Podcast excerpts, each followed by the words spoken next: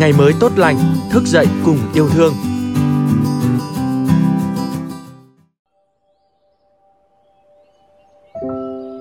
Ở đâu đó chính giữa cánh rừng Cúc Phương, có những người trẻ đã quyết định bỏ lại chốn đô thị hoa lệ ngột ngạt để sống hết mình với công việc cứu hộ động vật hoang dã. Những người trẻ tràn đầy nhiệt huyết nhưng lại chọn bỏ phố về rừng để làm công việc tình nguyện ý nghĩa này.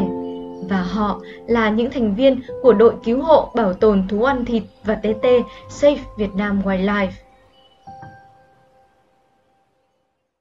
Mất chừng hai tiếng trên xe từ thủ đô Hà Nội về đến Cúc Phương, trong ba lô chúng tôi mang không chỉ có đồ ăn, nước uống mà còn chất đầy sự tò mò, háo hức và cả những câu hỏi nóng lòng muốn được gặp các tình nguyện viên. Chúng tôi những người đã quen bầu không khí ngột ngạt, chật chội của thành thị, nên mới chỉ cách rừng khoảng mười ki lô mét, các giác quan đã cảm nhận được không khí trong lành, mát dịu ở nơi đây. Chúng tôi gọi vui, nó là oxy nguyên thủy. Hương thơm của cỏ cây, của đất sau trận mưa buổi sáng làm cảnh quan Cúc Phương đẹp hơn lạ kỳ. Không có tiếng ồn ào của xe cộ, chúng tôi như nghe rõ từng âm thanh của thiên nhiên, tiếng chim hót, tiếng lá cây xào xạc và cả tiếng côn trùng.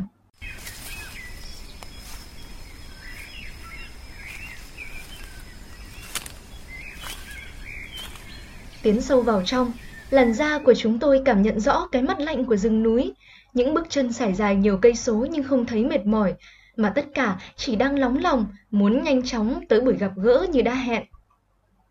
Người ra đón chúng tôi là chị Thủy, một người phụ nữ với vẻ ngoài nhỏ nhắn, nhưng lời nói và hành động lại vồn vã, như thể sợ chậm trễ bất kỳ phút giây nào của cuộc sống. Chị khoác một chiếc áo gió mỏng, đeo một đôi giày thể thao trông đã sờn cũ.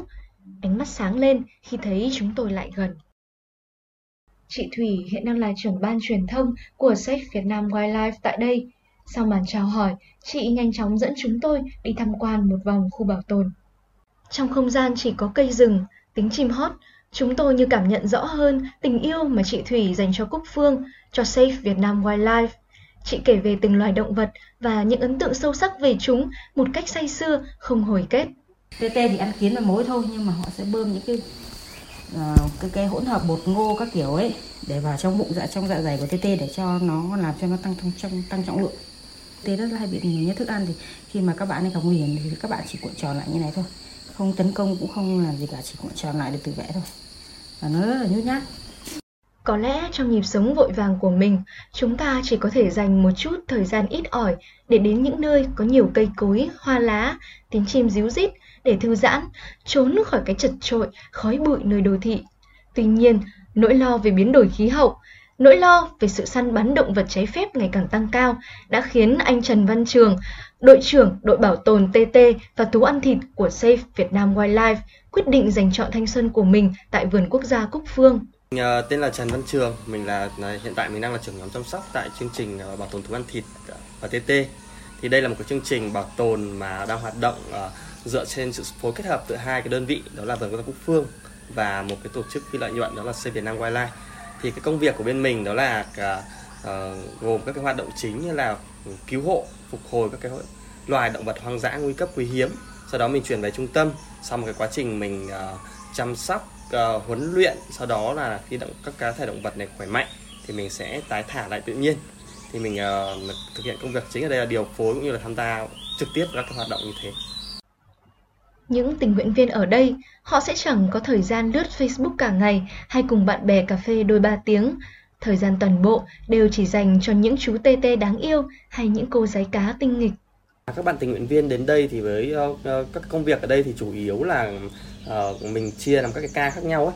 Bên mình thì động vật hoạt động về, uh, hầu hết các động vật hoạt động về ban đêm. Chính vì thế mình có ca buổi sáng, này, ca buổi chiều và ca buổi tối. Buổi sáng thì các cái hoạt động chủ yếu đó là kiểm tra động vật, sau đó là dọn dẹp các cái chuồng trại của động vật. Và buổi chiều thì mình thực hiện các cái công việc đó là um, làm giàu môi trường sống cho động vật này, nghĩa là mình làm phong phú các cái chuồng nuôi của động vật đấy. Khi mà động vật ở ngoài cái môi trường tự nhiên thì nó có không gian rất là rộng lớn để nó thể hiện các cái hành vi tự nhiên của nó. Tuy nhiên là trong cái môi trường nuôi nhốt thì cũng khá là là, là chật hẹp ấy. Chính vì thế thì mình phải sử dụng các cái biện pháp làm phong phú chuồng nuôi để kích thích động vật thể hiện những cái bản năng hoang dã của nó. Ví dụ như là um, cái việc mình cho ăn chẳng hạn này. Mình không đơn thuần là mình chỉ cho thức ăn vào cái bát, mình cho vào rồi động vật ăn, rồi nó lại đi vào hộp ngủ, nó ngủ. cũng khá là buồn chán và nó cũng không tốt cho sức khỏe của nó. Chính vì thế là mình phải thực hiện các cái biện pháp cho ăn, ví dụ như là à, mình giấu các cái thức ăn trong những cái tổ cỏ này, những cái cành cây này, để kích thích những cái cá thể động vật đó nó nó leo trèo, nó tìm kiếm thức ăn. À, à, ngoài ra thì à, mình còn có các cái hoạt động như là à, sửa chữa chuồng trại này, à, à, và buổi tối thì là cho động vật ăn và theo dõi động vật vào ban đêm. À, ngoài ra thì à, những cái công việc bất chợt như là cứu hộ này, bởi vì là mình cũng không biết trước được là khi nào có động vật cứu hộ về trung tâm ấy, bất cứ khi nào mà khi có cơ quan chức năng họ tịch thu được những cái cá thể động vật hoang dã từ buôn bán vận chuyển trái phép thì họ sẽ liên hệ với mình, thì mình sẵn sàng, mình sẽ có một đội gọi là đội phản ứng nhanh, trong đó có bác sĩ thú y này, có cán bộ chăm sóc động vật này, và các cái dụng cụ y tế cũng như là hộp vận chuyển cần thiết. Thì khi mà nhận được tin như thế thì mình sẽ sẵn sàng lên đường bất cứ lúc nào, ngày và đêm, để mình cứu hộ động vật cho kịp thời. Ngoài ra thì cũng có các cái hoạt động như là mình sẽ lên kế hoạch tái thả những cá thể động vật, khi mà đã phục hồi thành công ở trung tâm thì mình sẽ tái thả về tự nhiên. Nghe về một công việc khó khăn, thiếu thốn là vậy, đôi khi còn phải đối mặt với cả những nguy hiểm, khiến chúng tôi thực sự không hiểu động lực nào đã giúp anh Trường bền bỉ với công việc này đến vậy. Mình tham gia công việc ở đây thì là cái thời gian ban đầu mình còn khá là gặp nhiều các cái khó khăn đấy. Mình cũng không có nhiều các cái niềm tin rồi những cái, những cái động lực để mình uh, thực hiện các cái công việc này, bởi vì trong thời gian đấy thì mình biết uh, cái thông tin để mình biết về những cái người mà đang làm bảo tồn nó nó ít hơn nhiều so với các cái thông tin là ngoài kia có đang rất là nhiều những người thợ săn, những cái người đang buôn bán động vật hoang dã trái phép, thì mình cái lòng tin của mình trong cái thời điểm đó thì rất là ít. Uh, tuy nhiên thì khi mà mình bắt đầu và mình uh, uh, trải qua bốn đến năm năm mà làm việc ở trung tâm ấy, thì mình đã gặp gỡ và mình đã quen rất là nhiều các anh chị, tổ chức rất là nhiều các cái đơn vị tổ chức khác nhau. Họ đã và đang làm các cái, cái hành động thiết thực, thực tế để chung tay bảo vệ các cái loài động vật hoang dã. Đặc biệt thì mình làm việc ở đây thì có rất nhiều những cái bạn tình nguyện viên uh, trong và ngoài nước. Các bạn ấy hàng năm các bạn ấy đến chỗ trung tâm mình để hỗ trợ, chung tay để uh, góp một cái phần nào đó trong cái việc công tác uh, chăm sóc này, bảo vệ động vật hoang dã này. Các bạn đã đến từ khắp uh, nơi khác nhau, rất là nhiều các ngành nghề khác nhau. Có những bạn thì làm bác sĩ này, có những bạn thì làm giáo viên này, cũng không liên quan đến các nghề này đâu, nhưng các bạn ấy là có một cái tình yêu đối với động vật và các bạn ấy đến đây để giúp đỡ mình. Thì từ đó thì đó là một trong những cái động lực rất là lớn để mình tiếp tục cái công việc này. Giữa một không gian trong lành, tiếng lá cây xạo xạc, ấm trà mới pha còn nghi ngút khói, anh Trường say mê kể cho chúng tôi nghe về công việc cứu hộ của mình. Bên mình cứu hộ động vật ở đây thì là từ năm hai nghìn không trăm mười bốn đến nay thì cứu hộ được khoảng gần hơn gần hai nghìn cá thể động vật hoang dã rồi.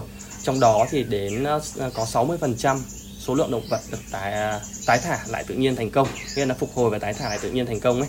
À, trung bình thì thường thường thì những cái động vật khi mà về đây ấy, thì sau khoảng hai đến ba tháng thôi thì nó sẽ khỏe mạnh hoàn toàn và được mình sẽ tái thả lại tự nhiên.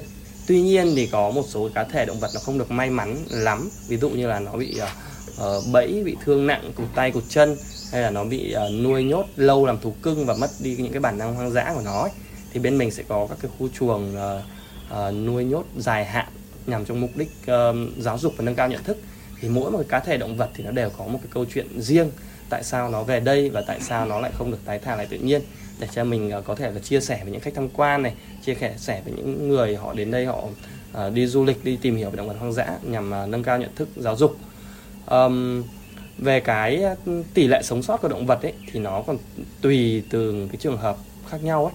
Có những cái trường hợp động vật mà bên mình cứu hộ thì có thể những cái vụ động vật hai đến ba mươi cá thể có thể cứu hộ sống sót được đến chín mươi phần trăm. Tuy nhiên là có những cái vụ uh, chỉ sống sót được khoảng mười đến hai mươi phần trăm thôi. À, ví dụ như là một cái vụ năm hai nghìn không trăm mười tám mình cứu hộ một cái tỉnh ở phía, phía, phía Bắc Việt Nam này. À, khi mà mình nhận được tin báo là à, có một trăm cá thể tê tê được tịch thu từ buôn bán vận chuyển trái phép từ một đơn vị cơ quan chức năng ở ở một cái tỉnh phía Bắc này. Thì khi mà mình đến ấy, thì mình rất là là buồn và xót xa khi mà mình thấy nhìn thấy mình kiểm tra toàn bộ những cái lô động vật đó thì chỉ còn hai mươi cá thể động vật còn sống sót thôi. tám mươi cá thể động vật đã bị chết do cái quá trình mà vận chuyển buôn bán rất là dài ngày và để trên những cái chiếc xe chật hẹp, và do cái việc cái cái bước sơ cứu ban đầu ấy của của của những người uh, uh, tịch thu động vật ấy thì cũng cũng không được tốt lắm và chưa có nhiều kinh nghiệm lắm. Chính vì thế là động vật chết rất là nhiều. đã gắn bó với công việc này được năm năm. Rừng Cúc Phương dường như ngôi nhà thứ hai của anh Trường. Anh thuộc đường rừng nằm trong lòng bàn tay. Với anh thì cỏ cây hay động vật đều trở thành những người bạn thân thuộc mà anh nhớ từng đặc điểm, tính cách của mỗi loài. Hai bạn này thì một bạn tên là Fiske, một bạn tên là Mila. Một bạn đến đây đầu đến đây từ năm hai nghìn không trăm mười chín. Một bạn là anh cứu hộ từ Hà Nội. Còn một bạn thì là cứu hộ từ tận trong Đắk Lắk.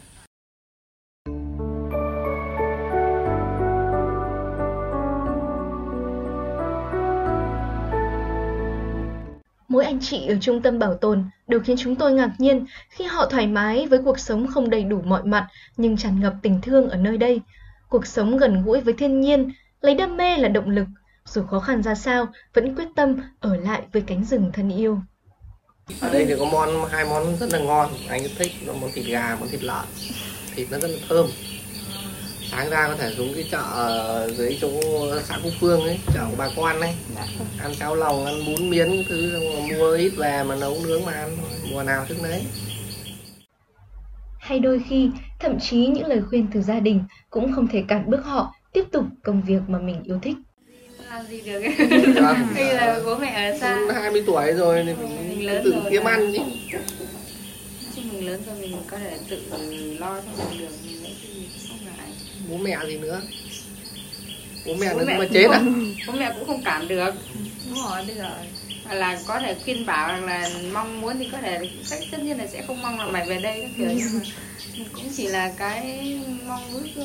Những tình nguyện viên ở đây, họ chào đón chúng tôi bằng một tấm lòng nồng hậu. Hẳn tình yêu rừng, yêu động vật phải chiếm nhiều phần trái tim nên họ mới có thể gắn bó với nghề được lâu tới vậy. Người ta nói không có nghề nào dễ, nhưng sống trong rừng, khi phải rời xa gia đình, bạn bè, tách biệt khỏi cuộc sống bình thường, hẳn họ cũng phải đối mặt với không ít những khó khăn. Uống xong ngụm trà nóng, đặt ly nước xuống bàn, anh Trường bắt đầu tâm sự. Khi mà mình vào đây thì một cái công việc hoàn toàn mới với mình. Mặc dù là trước đó thì mình đã tốt nghiệp đại học chuyên ngành lâm nghiệp, cũng có liên quan đến các cái loài động vật hoang dã, cũng có một chút cái kiến thức về cơ bản về lý thuyết. Nhưng mà tuy nhiên thì mình khi mình bắt đầu vào đây thì cái công việc hoàn toàn mới với mình. Từ đó thì mình phải theo chân các chú các anh, những người mà đã làm ở đây rất là lâu năm rồi, để học hỏi những cái cách mà chăm sóc động vật, những cái tập tính của những cái loài động vật.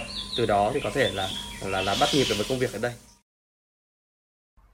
Đôi mắt ánh lên niềm vui, niềm hạnh phúc khi nói về một công việc mà mình hằng yêu thích và đam mê theo đuổi. Nhưng khi chúng tôi hỏi về một kỷ niệm khó quên lúc làm nghề, câu trả lời của anh lại có phần nghẹn ngào đi đôi chút. Thì tê tê bên bên mình tịch thu um, cứu hộ về đây ấy, từ trước đến giờ thì khoảng hơn một nghìn cá thể rồi.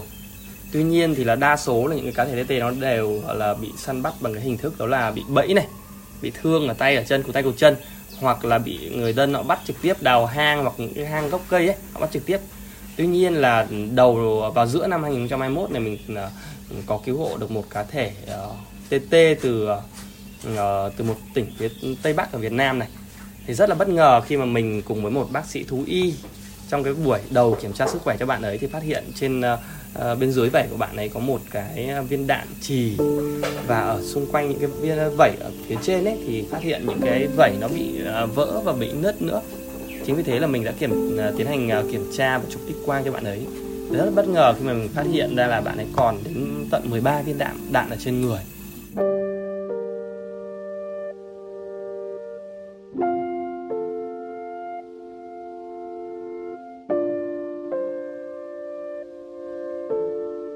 Nên là rất là bất ngờ khi một cái cá thể tê tê đầu tiên mà mình phát hiện là bị bị đạn bắn như thế. Trước đó thì những cái cá thể tê tê khác là chỉ bị săn bắt thông thường các thứ như kia thôi. Thì uh, uh, tuy nhiên là những cái viên đạn đó thì bên mình xác định là nằm đều nằm ở những cái vị trí mà nó không bị tổn thương nặng đến những cái cơ quan nội tạng trong cơ thể ấy. Nó đều nằm ở dưới dưới da, dưới vảy thôi. Chính vì thế là cái bạn tê tê này hiện tại thì đang vẫn sống và hoạt động rất là khỏe mạnh, bình thường. Thì bên mình đang tiếp tục là để bạn ấy ở trung tâm để tiếp tục nghiên cứu và theo dõi xem, thêm xem những cái viên đạn đó về về lâu về dài nó có ảnh hưởng gì đến cái sức khỏe sau này của bạn ấy. Được đặt chân đến rừng và gặp gỡ đội tình nguyện cứu hộ ở đây, lần đầu tiên chúng tôi thấy rừng gần gũi đến thế, được chạm vào từng nhánh cây, được hít hà cái thứ oxy nguyên thủy ấy. Những giác quan trong chúng tôi như được rung lên, lắng nghe những câu chuyện ở đây. Chúng tôi thầm biết ơn và ngưỡng mộ sự hy sinh của các tình nguyện viên với công việc cứu hộ và bảo tồn động vật hoang dã. Sau chuyến đi này, có những thứ cảm xúc kỳ lạ cứ quanh quẩn trong tôi, là sự xúc động khi được chiêm nghiệm, được thỏa mãn trí tò mò, những câu hỏi được giải đáp thích đáng. Và hành lý sau chuyến đi lại nặng thêm một chút với những câu chuyện và bài học ý nghĩa về việc gìn giữ thiên nhiên, gìn giữ môi trường sống của không chỉ những loài động vật mà còn là của chính chúng ta.